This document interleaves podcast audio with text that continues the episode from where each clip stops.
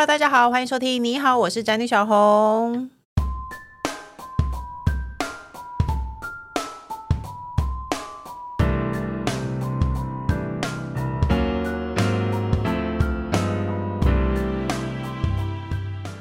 主题是你懂鸟吗？台湾称作赏鸟天堂，身为国民的我们不能不了解吧？所以呢，你赏过鸟吗？那身为一个都市人呢，每天身处在高楼大厦和钢筋水泥中，但是我们身边还是会有很多的鸟类。我也其实是不知道是为什么。但是呢，你有好好的欣赏过它们吗？你知道台湾是世界级的赏鸟天堂吗？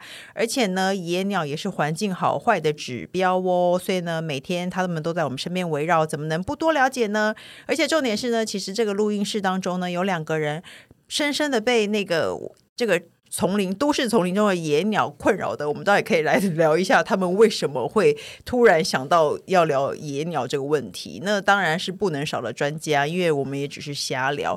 所以呢，我们今天就就邀请到呢专家来和我们聊聊可爱的鸟，还有环境保育知识。让我们欢迎台北野鸟学会的林瑞如老师。哎，大家好，小红妹好。哎，所以老师同时也是环境教育委员会的主任委员，还有关渡自然公园的督导长哦。还好还好，挺忙的哦。接下来呢，就是呢，也为野鸟困扰的工程师。大家好，我是工程师。所以，可不可以先请那个老师讲解一下野鸟学会主要是在做什么？哦、呃，好。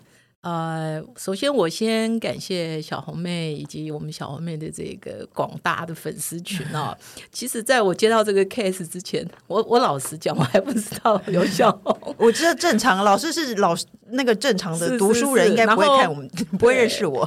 哦，OK，然后我问了周边所有大大小小的每个人都认得你、嗯、啊，我就觉得哎呀，糟了，我赶得赶快做一点功课。那表示老师没有婚姻问题，很棒啦。没有。那首先我先简单简单的介绍一下我们台北市养老学会在做什么哦。那台北市养老学会到今年啊、哦。刚好要纪念成立五十周年了，嗯、刚好二零二三年五十周年，挺挺久的了。那台北市养老学会其实它就是一个 NGO 哦，就是非政府组织，同时它也是一个 NPO 非盈利组织哦。我想这几题比较严肃一下哦，我想简单的跟大家讲一下，说我们在推动成立的时候，其实我们立下的宗旨其实也很简单，但也很崇高，就是欣赏、研究、保育、救赏。哦。OK，那这样就会促进啦，我们国民保护野生鸟类嘛，跟那个栖身的环境。哦，期许我们能够国民呢，能够这个培养一些高雅啦、知性啦、保护野生动物的这些的观念。我们目前经营环境教育的场域有台北市政府委托经营的关渡自然公园、芝山文化生态绿园，还有在南部林务局委托的。鳌谷湿地游客中心，所以有三个地方。同时，我们也会不定期的举办各类的讲座啦、鸟类解说啦、职工培训啦。那受托到各级学校去开设赏鸟课程跟社团。OK，那岛内啊、岛外的大型活动啊，我们也会举办。都免费吗？诶。例行活动都免费，嗯嗯，那岛内岛外因为有涉及到交通啦、住宿，所以那个大概还是要请这个我们的这个鸟友要付一点钱啦。哈、哦。那还有一个就是最重要的，一年一度的台北国际赏鸟博览会，那这个部分在上个月底已经刚刚结束了哦。呃，来自世界各国都会来参加。哦，在哪里？在关渡自然公园办的哦，大概在十月的下旬。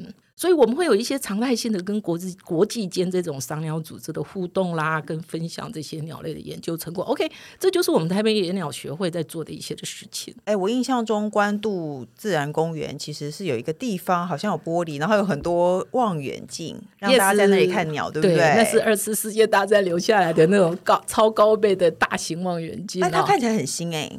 还行，我们保养的很好。哦，对，因为那个必须要用东，因为我们距离很远，因为我们要观看一些，比如说像鸭子啊这种水鸟，所以它需要那种那么大型的望远镜。哦，哎、欸，其实台北市在赏鸟的人比我想象中多，因为我有一次我和我先生带着我们的孩子经过大安森林公园，就发现好路上好多人在对着一个东西拍，后来发现那里有五色鸟，而且离人们非常的近。对对对对，它的那个高度。就会让你觉得，嗯，它很近哎、欸，就是它，它是伸手可及的高度，它在人伸手可及的高度在那边筑巢，大概差不多两公尺到三公尺高度吧。而且如果你加入某些协会呢，其实他们会告诉你说，现在这里有五色鸟。他们说他们会收到讯息，然后大家就来。哦，那是就是鸟讯，哦，鸟讯的一些社团，所以其实会有这件事。可是呢，老师，我们今天促成今天主题，是因为呢，是的，王小姐她遇到一个非常我觉得很蠢，我听了我还笑出来，但是深深困扰她的问题。她说她在家里会有鸟一直啄窗户。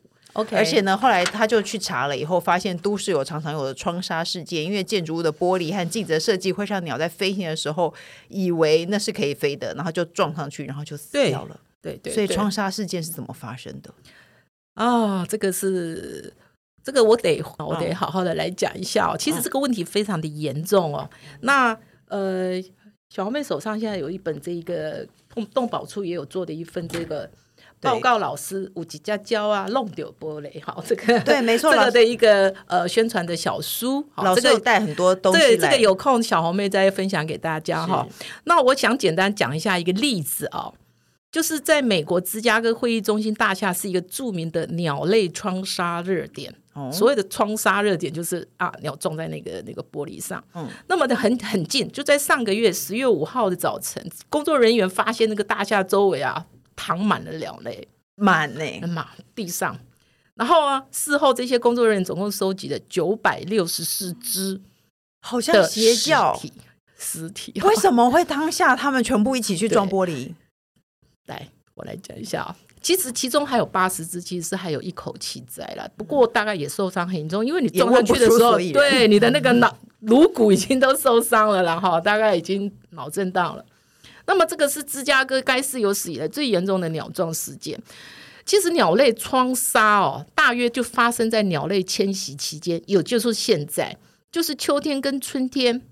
那迁徙时的数量有多多？因为鸟类会迁徙嘛。哦。所以我们以刚才哦，芝加哥这个城市为例，有一个鸟友哦，在某某一个秋末的晚上哦，这晚上。嗯他就被鸟友，他就被这位鸟友观察到有一百万只鸟类从他的天空中飞过，从他家上面飞过去。应该是某一个类型的鸟品种的鸟，它不一定不一定不一定不一定某一个品种。哦、其实它那个迁徙的数量非常，它一定有大有小只，也有大只的，也有雁鸭，也有鹭鸟，也有山鸟等等。所以你可以估计哦，一个晚上我就有一百万只从我的天空从我的头上飞过去。哦、所以你可以估计你在迁徙间从北哦，从北方哦比较冷地方。到南，这个迁徙的数量实际是非常庞大的。是，所以我们根据美国野生动物保护局去估计哦，最近几年约有十亿只的鸟类死于建筑物的玻璃碰撞。嗯，天哪，十亿哦，这就是窗纱，窗纱不一定窗纱，它有时候也是撞那个墙壁。如果你的墙壁的那个涂料颜色涂错的话，哦，比如说它涂个一个，比如说像天空蓝的颜色，哦，让它那它会不会觉得那片是一个？啊，天空是，或者是说涂的一个像草绿的颜色，他会不会觉得前面就是一个草地？嗯，等等。哦，那么这个这个是与风力发电机，我们知道风力发电机啊，我们海边不是有那个风力发电机吗？其实那个会让鸟类去去去去被那个风扇打到嘛，哈，哦，也会造成鸟类死亡。嗯，但是窗纱就是我所谓的鸟撞，跟风力发电机比起来，它的死亡是不是三千倍以上？而且这当然，这个数量增加是以跟那个城市整个的那种发展是息息相关啦。是不是那个大楼特别高啊？不一定，不一定。反射建筑哦，我们所谓的反射建筑，这是鸟类最大的杀手。比如说玻璃啦、透明的啦、反光的建筑，都是属于这一块的。嗯。那你我我我们现在就在讲一个，就是说迁徙中的鸟类为什么你会去撞上建筑物？其实你在当地的牛鸟，你反而不太容易去碰到，是因为迁徙来到这种人生地不熟的地方，他不熟路，我只能这样想。哎，他如果有在看到前面，他会撞到路况不熟啊。我为什么要讲？今天我这这一点就你哎，小红妹提的非常好哦，这跟和鸟类的五官、它的感官是有关系的哦。鸟类的侧方视力。来，我们来看这一只哦。哦，老师有带一个小鸟叫，这个叫做冠羽画眉哈。嗯。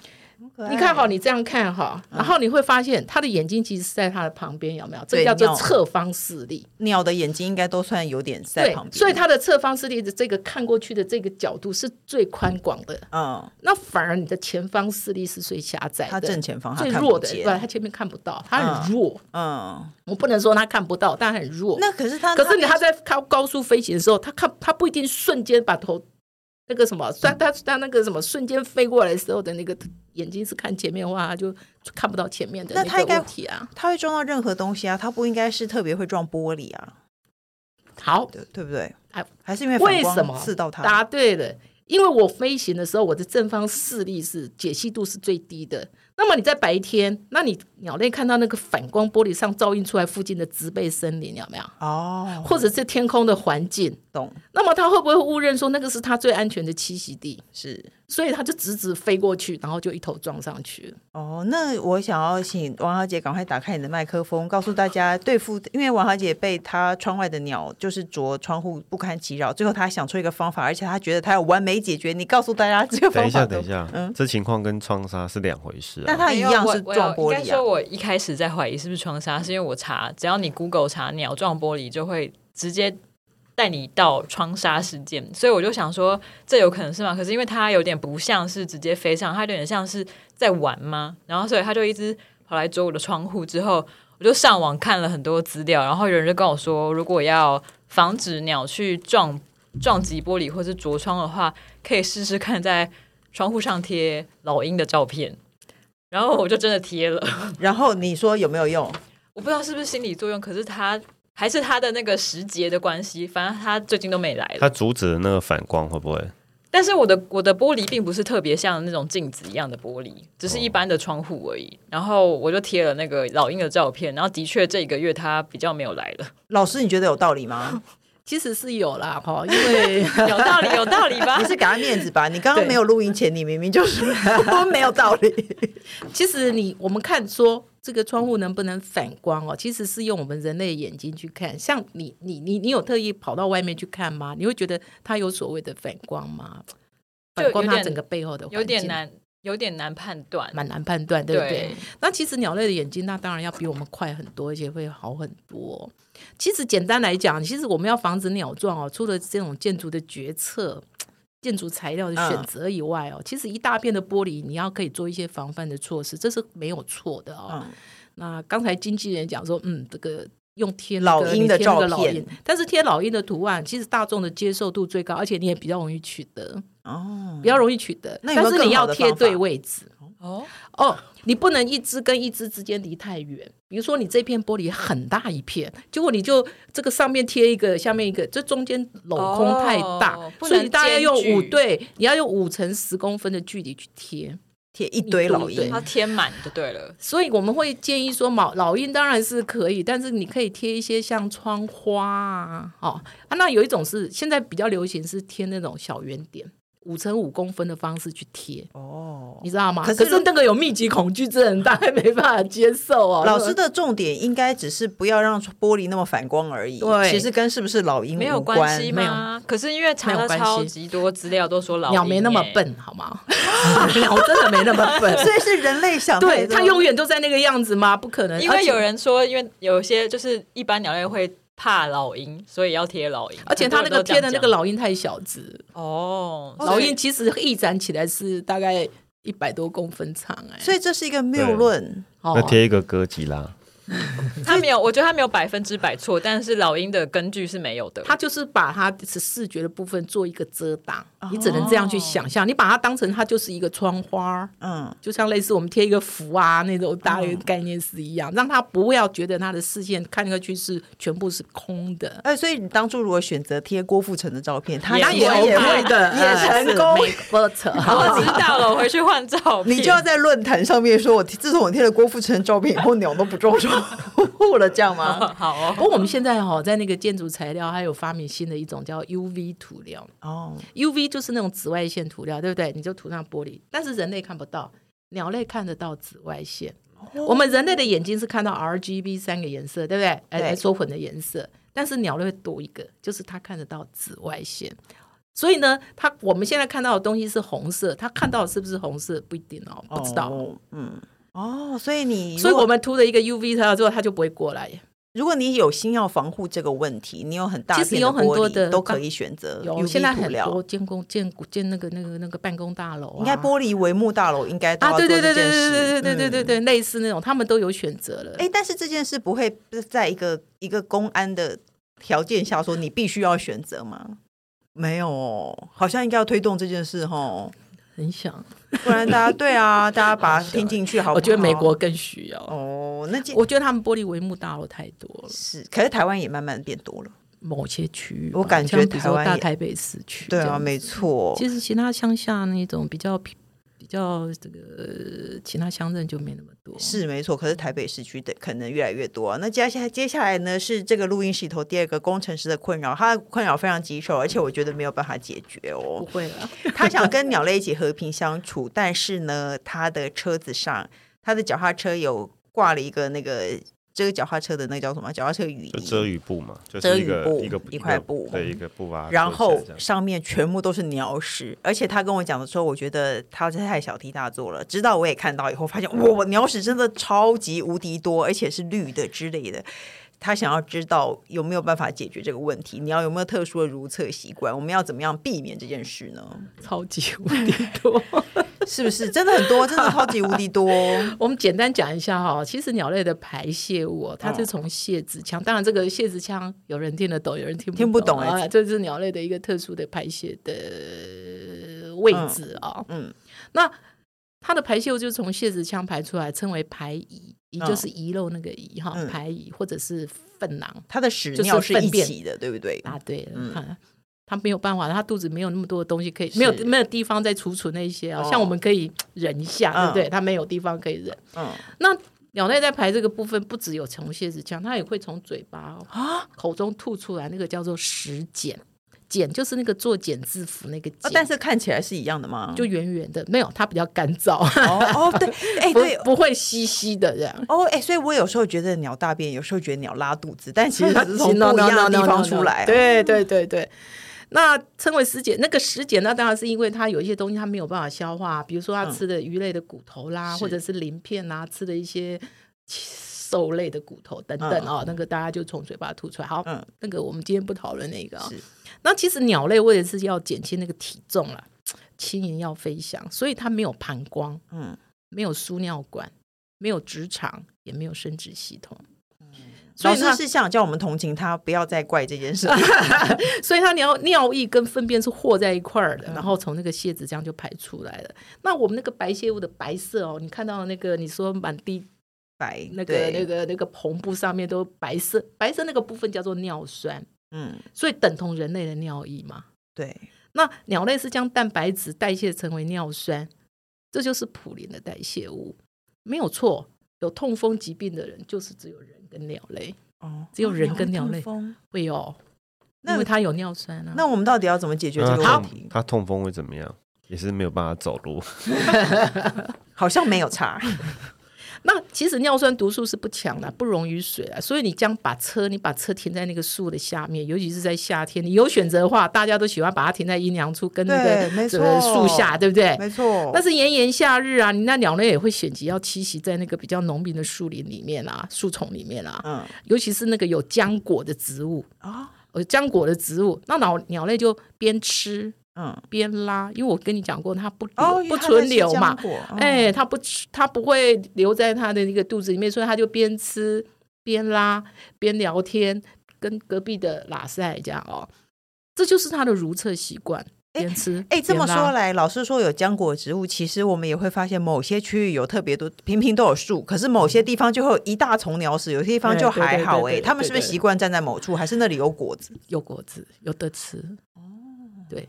所以工程师的问题是说，我的建议是尽量不要停在树下，嗯，或者或者你要停车以前，你就先观察地面上有没有很多白色那个白蚁。其实我观察过了，我都挑那个比较没有白色的地方。对对对，但是但是还是发生了，而且他有一天在很火，感觉在整我一样。他有一天很火大的在收他的那个雨衣的时候呢，突然鸟还到了他的手臂上，然后他就觉得哦天哪，不行，可以赶快去买那个吗？他没有办法跟鸟和平共处了。对，我觉得这个没有办法，可能是你们家附近那个算是建筑物的部分，建筑物的地方比较少，是不是？没有蛮多。不，我跟因为那那边是一个公园，所以那啊路边通通是树。人们又喜欢公园又但是又讨厌带来的困扰。那没办法，只能这么说有树就是一定有它的气息，那是它的栖息环境啊，是我们去侵占人家啦。所以我们没有办法解决，抱歉喽。因为我也是上网 Google 了一下，他说要喷洒一些在树上喷洒一些啊、呃、酸的，比方说你就加一些就是醋加水，然后把老师会生气哦，可以吗？老师，我们可以做这件事吗会产生一？些不好的气味，赶走那个鸟，这样子。那他怎么办？对啊，那那你你家就你家附近就无法产生虫鸣鸟叫的声音哦，早上你只为了你鸟都你跑走了只为了你自己。鸟都跑走了。我只是想想，因为那是公园的树，感觉不能随便。没关系啦，我们就洗洗车嘛，那个车洗一洗就干净了。就只能这样子了。呃其实这种你能够在大都市地区，然后你的车子还被这个鸟屎给侵袭到，那想必你家那个附近的环境应该特别好。哎，我们家附近还会有超大只的鸟在那边走路，已经有一只市区有一种鸟，然后它的脖子伸长就会变成黑冠麻鹭，答对了，一二三木头人是吧？他就站那不动。王小姐是爱鸟人，对那哎对那个鸟很常常让我觉得它是不是假的，因为它常常不动。你知道它在干嘛吗？它干嘛？它在听那个用听的，然后看那个有那个蚯蚓，它是吃蚯蚓的，哦所以它会停在那种在海水有水的边边。no，它在干燥的公园里面最多。嗯像比如说你说我们家附近的公园，或者是大安森林公园那种地方，呃，而且它那个鸟，它是唯一不停不濒临水边的陆科鸟类。大家要仔细看哦，因为它有没有伸长脖子的外形差很多，就是判若两鸟。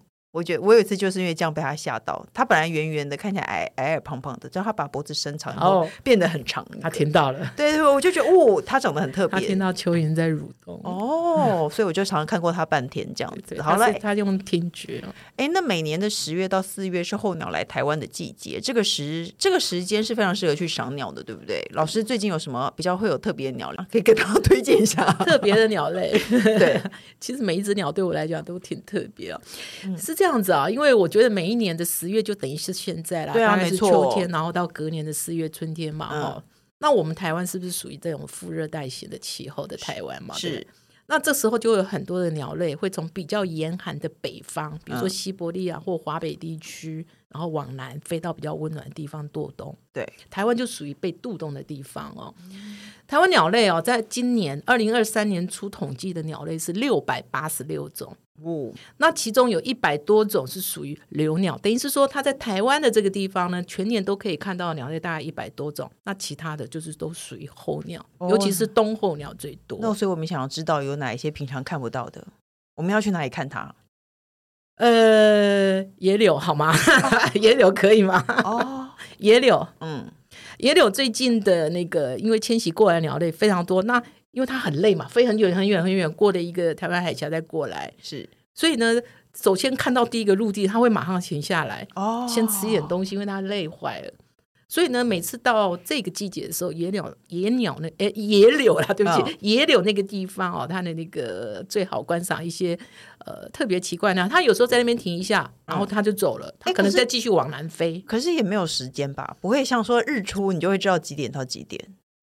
如果你要去看野鸟，我今天特别想去野柳参观一下新的新我们没有看过的鸟，到底要几点会比较容易有吗？还是等它的大门开了，你就可以进去啊。哦哦，野柳有关哦，野柳有一个是那个管制嘛，对不对？嗯什么早上几点啊？我忘了，八点还是九点？所以鸟鸟类也没有，野鸟也没有说，比如说它是十二点到两点 No no no no no no no，嗯所以你今天看到的这一种鸟，那你可能明天你就看不到，因为它可能吃饱，它就往往南飞走了。哦，那还有一个是金山的，呃，金山那个以前那个活动中心的外面不是有一个叫清水湿地吗？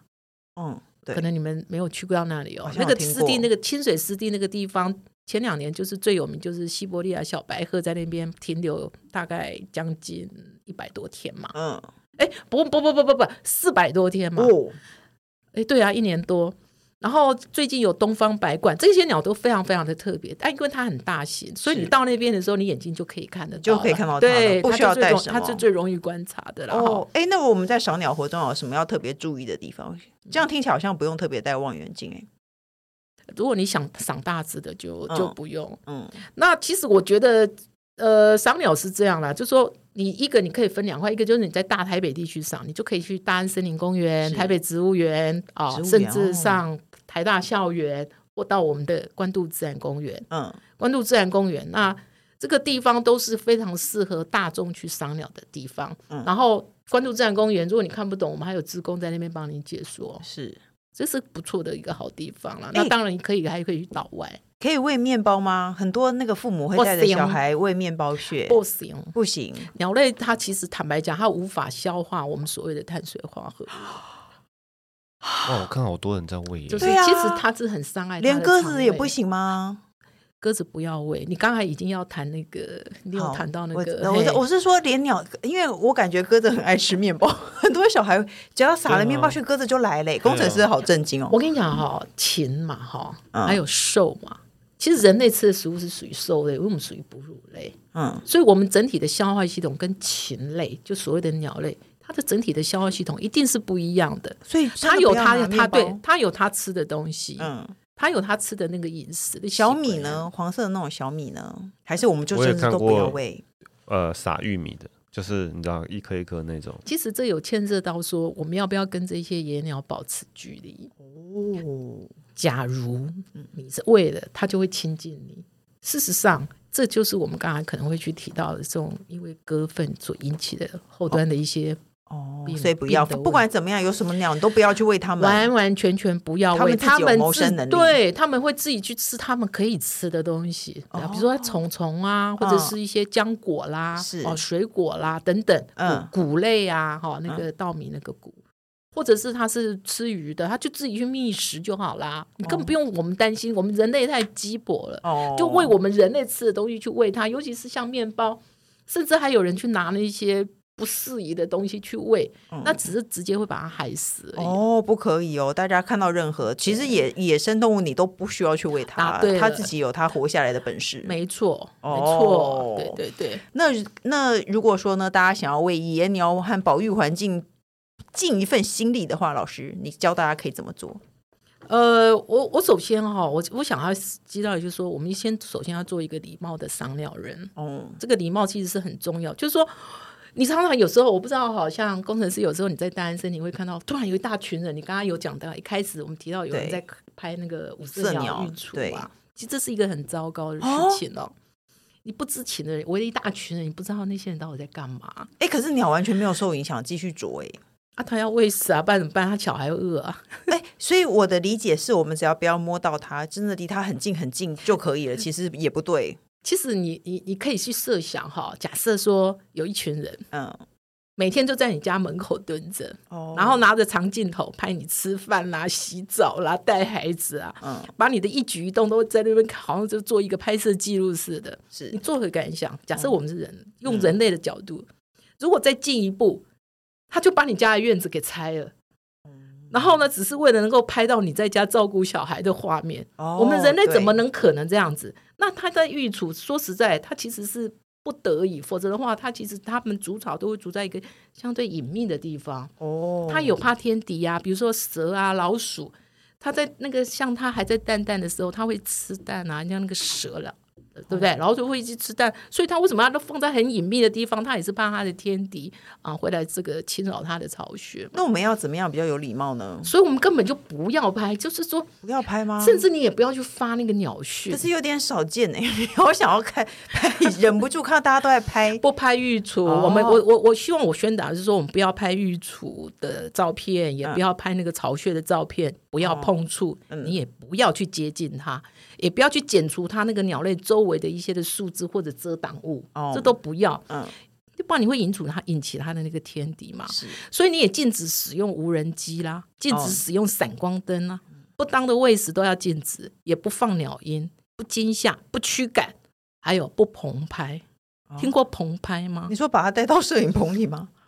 差不多的概念，就是会有人哈，他就弄了一个棚子，把它围起来，然后放很多，他他他可能去买，比如说比较特别的鸟类放在那边，然后他就收钱啊，一个人几百块，然后去在那边拍，哦，好好拍，还可以拍很美，很多，对，哦，都不要哎，所以我不棚拍，我那时候还想说，那个赏鸟的人的那个凝聚力好大哦，因为他我们就问他说，你为什么知道现在有五色鸟？他就说哦，因为他们都会有群组讯息。鸟所以不可以。其实这样是不好的。老师我觉得自律啦，哈，我觉得自律还是一个最有效的管理方式，嗯、就是大家彼此之间要互相尊重嘛，哈、嗯，不要打扰他。对对对，远远的看他一眼是可以这样子。对，嗯、那。刚才小王妹有提到说，我们野鸟保育跟环境要如何尽这一份心力。当然，我会非常强烈的去欢迎对鸟类有兴趣的朋友能够加入台北鸟会成为一员哦。你可以是会员，但你也可以报名来担任自工。哦，自工的角色是更多元，像我就是自工嘛。嗯、那自工的角色当然是很多元。台北两会对于自工训练是相当扎实的，训练期间是长达一年。是，所以你密集训练出来的志工解说员就。非常厉害，哦，OK，那你当然你也可以当人家一个加入会员，就当一位纯粹的快乐赏鸟人哦。你有空你就来参加我们本会所办的一些的活动。哎，还有重点哦，我刚刚一直忘记问到一个重点呢，因为王小姐说她是不是曾经两次在路上看到受伤的鸟？如果我们在路上看到受伤的鸟，我们应该怎么办？哦，好难哦，要打一个什么吗？一九二一九五九一九五九，对，那个动保处。那如果你比如说你在像那个假日的时候，其实我们有时候也可以送到那个像消防队嘛，消防队也可以收，他可以收对。但是我们台北鸟会其实什么都收，就野鸽不收。野鸽不收，野鸽不收。哦，我们到底要再来讨论。因为鸽子这个麻，对，OK，好。好，我们野鸽的我们问题，我们待会再说。可是我我们如果在路上呢，如果我们想要知道有什么野鸟协会的活动呢，我们可以到到时候我们节目应该会贴一些网址给大家看啦。好的。那如果你在路上有看到野鸟受伤的话呢，你可以打一九五九动保专线。哎，连麻雀也可以吗？是。我的意思是说，很频繁出现的也可以。然后其实还有一些那个特约的。看到尸体。你还笑，你就想办法把它埋起来，埋起来啊！没有笑哦，我只是因为其实我们刚才讲了，其实鸟类哈尸体你看到之后，其实三天五天它其实就没了啊！真的啊？对对，就就土归土哦，因为它会有自己的细菌分解，是或者是它有那种可能互相就就就就会吃掉啊等等之类。其实它们有它们自然分解的方式哦。鸟类我倒是比较少看到。老鼠你看不到，因为我前几天刚好看到一个，我心里想说，我心里面对他有恶意，然后他就死在我面前，我突然觉得有点不忍，这样。他为什么会死？我不知道啊，他在路中间哦，然后被被车撞到吗？对，我想说，这叫车杀了。对，可是很难啊，对，路杀了，对不起，路杀，这很难吧？可是还是发生了。但是如果你在马路中间，然后呃，对，有可能飞得很低啊。我们速度很快，有时候鸽子速度也没飞那么快啊，是。那你速度会在一撞，一撞然后就倒在那边，然后你可能在那个车水马龙的那个路上，你也不方便去。对，没办法。但是那个它很快就分解了，它很快就分解，而且感觉很新鲜。哦，好可怕哦！大概三五天。好啦，总之呢，大家就当一个有礼貌的那个赏鸟人，好不好？好了，听说关渡自然公园有一个活动，老师可不可以跟大家说一下？OK，呃，我我。我这个小小吹一下哦，就是以我身兼关渡自然公园的督导长哦，所以我特别欢迎小红妹啦，欢迎小红妹的粉丝群以及各位的朋友有空到关渡自然公园走走。是，呃，也许还有很多人哦，根本还没有踏入过关渡自然公园哦，所以嗯，趁着现在秋高气爽。然后呢，候鸟来的季节，我们到关渡公园看看。首先，我先介绍一下我们关渡自然公园是多么的厉害哦。关渡自然公园是台北市重要的自然资产，对，它也是国家级的重要湿地哦。呃，它也是国际哦重要的野鸟湿地，就是有一个 WLI WLI 的一个一个一个一个组织，这个在国际上叫国际湿地网络。我们是其中他们的一个单位之一哦。那我们在去年年底，二零二二年底的时候，那联合国拉斯拉姆萨尔第十四届的那个缔约国大会的会外活动，特别公布哦，WLI 星级湿地奖。那关渡自然公园就成为这一个呃获奖者哇，二十三分之一哦，厉害哦。所以它是成为台湾第一处摘下星级四奖项的这个湿地场。哎，为什么我们都不知道啊？这个很厉害哦，这个真的，其实这个对整个大台北市来讲，或者是对台北，因为我们的主管机关是台北市政府嘛，哈、嗯，对他来讲是一个很大很大的荣耀。所以我们在今年的呃国际赏鸟博览会的时候，他们 WLI 有派一个一个长官来特别颁奖给我们哦。哦，所以现在有特别的活动吗？对。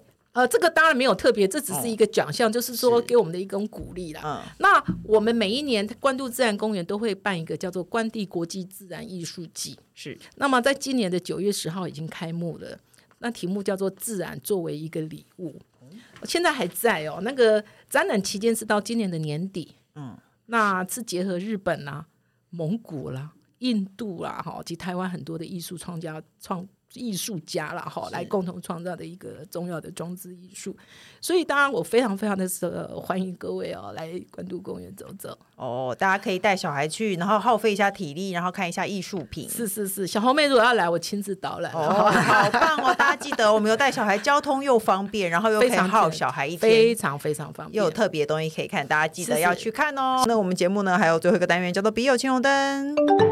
我们要一起解解决网友的问题。他说呢，曾经在电视上看到鸽粪很毒的新闻，报道上说鸽粪里有一种菌会导致脑膜炎。自从看了那个新闻之后，只要经过鸽子旁边都会心生恐惧。请问鸽粪真的这么毒吗？还是鸽子有点被污名化了呢？他还是现在还是很怕鸽子的。王小姐，王小姐对鸟有非常多疑问。哎，我也想知道，老师你知道吗？因为那个。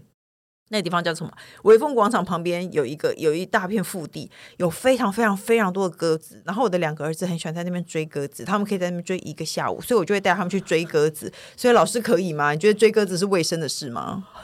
太不卫生。因为我想说，反正他追不到啊。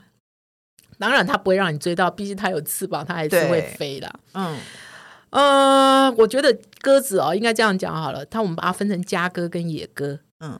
嗯。但是其实这些鸽子其实对我们人类的这个居住环境的污染是颇为危险。所以鸽子不是好鸟类。所以粪便不仅能够造成环境污染，还会带来一些传染边缘，比如禽流感。我们在讲禽流感这个事情，嗯、其实像刚才讲的那个例子，其实是少数，因为那是个体差异了，个体的问题啦。哦、其实你看哦，你不仅在台湾，刚才你有讲过微风广场的附近，其实在国外更多。对啊，你稍微大一点的广场，你看那个终于一大群鸽子那边围绕，然后小孩子追。然后就会有很多人一直喂，然后有人会喂食，还有人在卖卖卖那种所谓的鸽鸽的饲料，鸽子的饲料。嗯然后广场上到处都是粪便，有没有？所以鸽粪真的很毒吗？其实我们应该这样讲，其实大多数人其实对鸽子都很友善，都把它当成它是一个和平的象征。对，鸽子是和平。但事实上，事实上，鸽子的台语发音叫什么？什么？婚叫，听过吗？哦，我以为鸟都叫婚叫。没有没有没有没有，只有鸽子才能叫昏叫，昏的是面粉那个粉嘛，哈哈，昏叫就是它那个鸽子那个翅膀上有一种特殊的粉末哦。那么这种粉末是它其实是为了是保护它的羽毛跟防水的。是 OK，结果呢，它一旦这个要拍翅的时候，那个粉就这样拍出去了哦。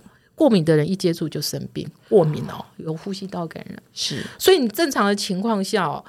个人其实正常情况是个人饲养，就是说家里有养鸽子的人，其实他相对鸽子是比较健康的啦，因为它会有正常的饮水、正常的饲料。嗯，但是散养的或者是野鸽，野鸽哇，那个有很多的疾病是有容易传染给别人，比如比如说沙团也有哦，那太多对，嗯，比如说沙门氏菌听过吗？大肠杆菌是，是会传染给人类，禽流感还有呼吸道疾病都会这样子。